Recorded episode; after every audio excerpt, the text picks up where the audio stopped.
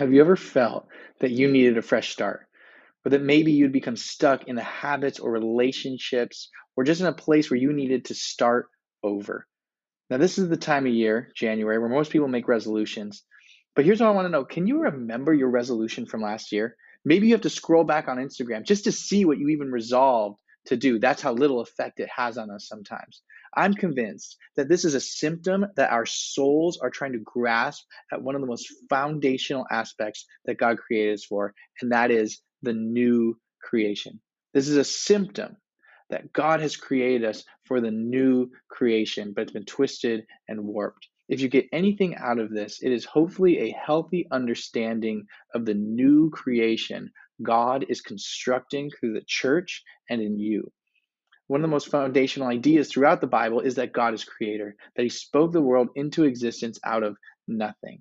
And an aspect of that is how God's creation was and that it is decaying because of sin, right? It was perfect, it was good, but it's decaying because of sin. And the ultimate hope that the scriptures point to in the end with this idea is that the creation will be restored, that there will be a new creation. All things will be made right. The world will be restored to a perfect order and filled with the goodness God intended.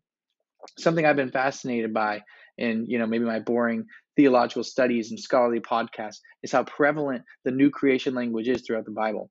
A good example of this um, I was really just geeking out and noticed that the tabernacle and the temple in the Hebrew Bible, uh, there's all this flowery, fancy language around it and, and descriptions uh, and, and ornateness to it. But it's modeled very similarly to the Garden of Eden and what we eventually see at the end of the book of Revelation. An hmm. easy example of this is the lampstand, which was a large sort of candelabra that was always burning in the temple. It's designed to look like the tree of life in the Garden of Eden, which we also see once again in Revelation. And that tree of life is available for everyone in the new heaven and new earth. Doesn't that sound like good news?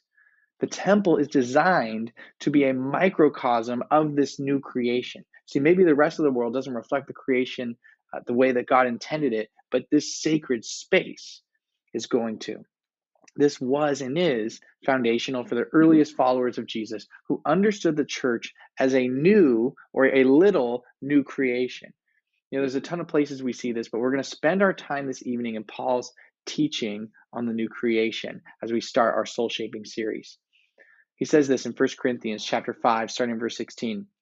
So from now on, we regard no one from a worldly point of view. Though we once regarded Christ in this way, we do so no longer. Therefore, if anyone is in Christ, the new creation has come. The old has gone, the new is here. All this is from God, who reconciled us to himself through Christ and gave us the ministry of reconciliation that God was reconciling the world to himself in Christ, not counting people's sins against them, and he has committed to us the message of reconciliation. You know, I love studying the Greek in this passage because the phrase, if anyone is in Christ, he or she is a new creation, is very simple. It's actually almost vague in the Greek. It can almost uh, be translated that the new creation has come. You and I are individual bricks in the temple of the new creation that God is building right? It's not just that we are, um, what, what does it say? Uh, it's not necessarily that uh, we are a new creation. It could also be that the new creation has come. This is the hope of what is to come and of what is happening right now. Yet, if we're being real, the old is not completely gone in most of our lives. I'm still living much of my life as if I am not a new person in Jesus. We are a new creation, yet we are becoming a new creation. And the more you become a disciple of Jesus, the more you'll realize how worldly you have been all along. Just when you think that you're holy, your worldliness will, will smack you right in the face that has been there all along. You were just blind to it. I want us to imagine that we are like a piece of paper in the hands of two master origami artists. There is the worldly artist that, that you know some people call this uh, our flesh um, Satan or just the forces of the world, uh, however you know you want to personify it, there are forces that I'm kind of combining into one uh, set of hands that are folding and shaping us like a piece of paper in the hands of an origami artist um, to be the way the world wants us to be. And if you're not sure what the world wants you to be, just go on Twitter or Reddit or YouTube or TikTok for a few minutes and you will see exactly what the world wants you to be.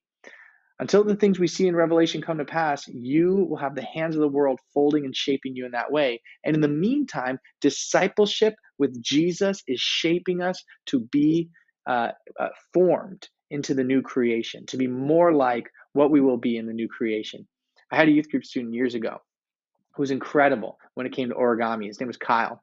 Uh, sometimes he would teach us. I remember one time at camp in the cabin, you know, we were we would like decorate and clean the cabin, um, and he would you know do it with us and show us how to make these like origami animals to decorate our cabin with. I think that helped us win the the championship that week. And if we made a mistake, um, he would show us how how we had to actually unfold the paper and refold it, and even then it would still look amazing.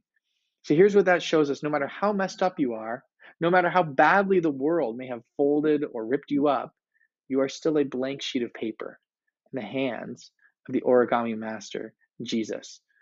Much of this rests on the notion that the world is full of sin and decaying. And if you think the world in its present state is inherently good and always lines up with the ways of God, then I guess we're not reading the same book.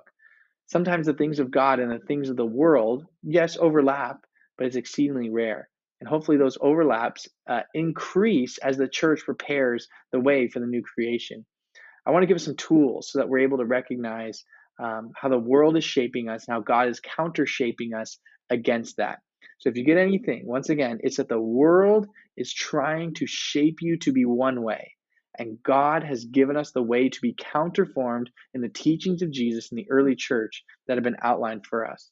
The world is trying to shape us and change us through the things we love because you ultimately are what you love. This, uh, especially if you want, you know, some further reading, some extra credit. Check out James K. A. Smith, who talks about this a lot in his books um, about love and formation. Jesus would often say something like, "You have heard it said, but I say to you." What he's doing is he's identifying something of the world. He's identifying maybe a lie of the world or a myth that people are believing, and then he would replace it with the truth of God. Every time you turn on the TV, go to class, scroll through TikTok, or maybe even you're going to a baseball game, you are being bombarded with worldly messages like you need more stuff. If you want to be beautiful, you need blank. These people are the enemy, and we are the good guys. So you can't escape those messages. I did a retreat at a monastery once where people go to escape the world, and the monks there talked to me about all their problems and all the drama that was going on. And I, I, realized here I thought that they were perfect, that they had escaped the things of the world, but it was identical that while they were less connected to the world, they were still very worldly. It was identical to what we were going through in our regular life. You cannot escape it, but you can be aware of it. And that can help you as you seek God's counterformation.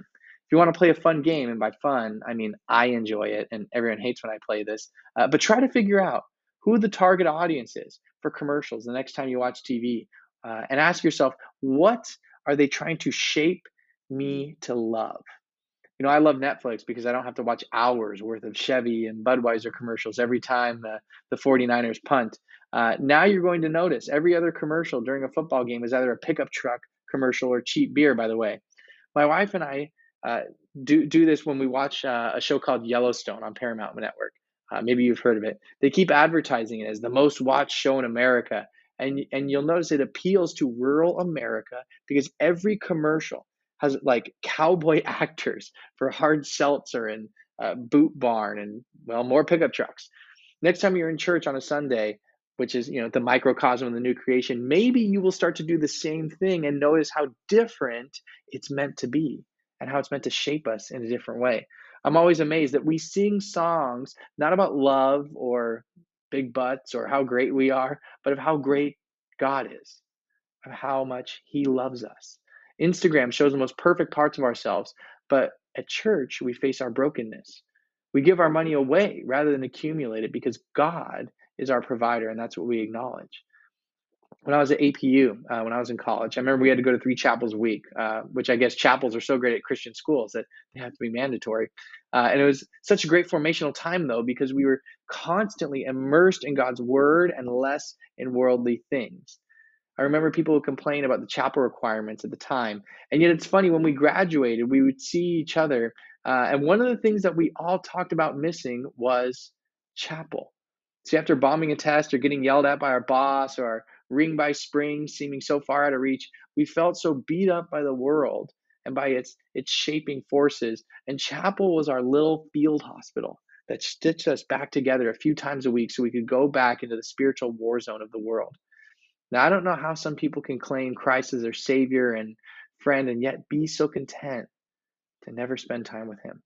I mean, I know we're not perfect and the world is enticing to our sinful nature, but don't you ever feel tired of what the world has to offer? I hope that church and uh, this group are a place and a people of refuge, that you recognize how the world is trying to entice you into its decaying and destructive ways. And yet, hopefully, you would recognize and eagerly seek how God is shaping you into a new creation, into His new creation. The next few months, we're going to dive into the practices uh, of God's soul shaping that will hopefully detox us of the world's influence and shape us for our good. But above all, I hope for each of you as we worship and break out into small groups that you would become aware of the shaping influences in your life. And that since you are what you love, may you love the things of God far greater than the things of the world.